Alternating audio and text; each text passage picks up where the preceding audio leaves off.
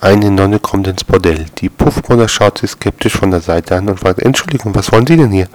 Ihr wollt mich eigentlich nur mal nach den Preisen erkundigen. Darauf die Puffmutter verwundert, hm, das ist unterschiedlich, aber so im Schnitt 100 Mark macht schon. Die Nonne nickt erstaunt und sagt, aha, da sparen unsere Pater aber eine Menge Geld.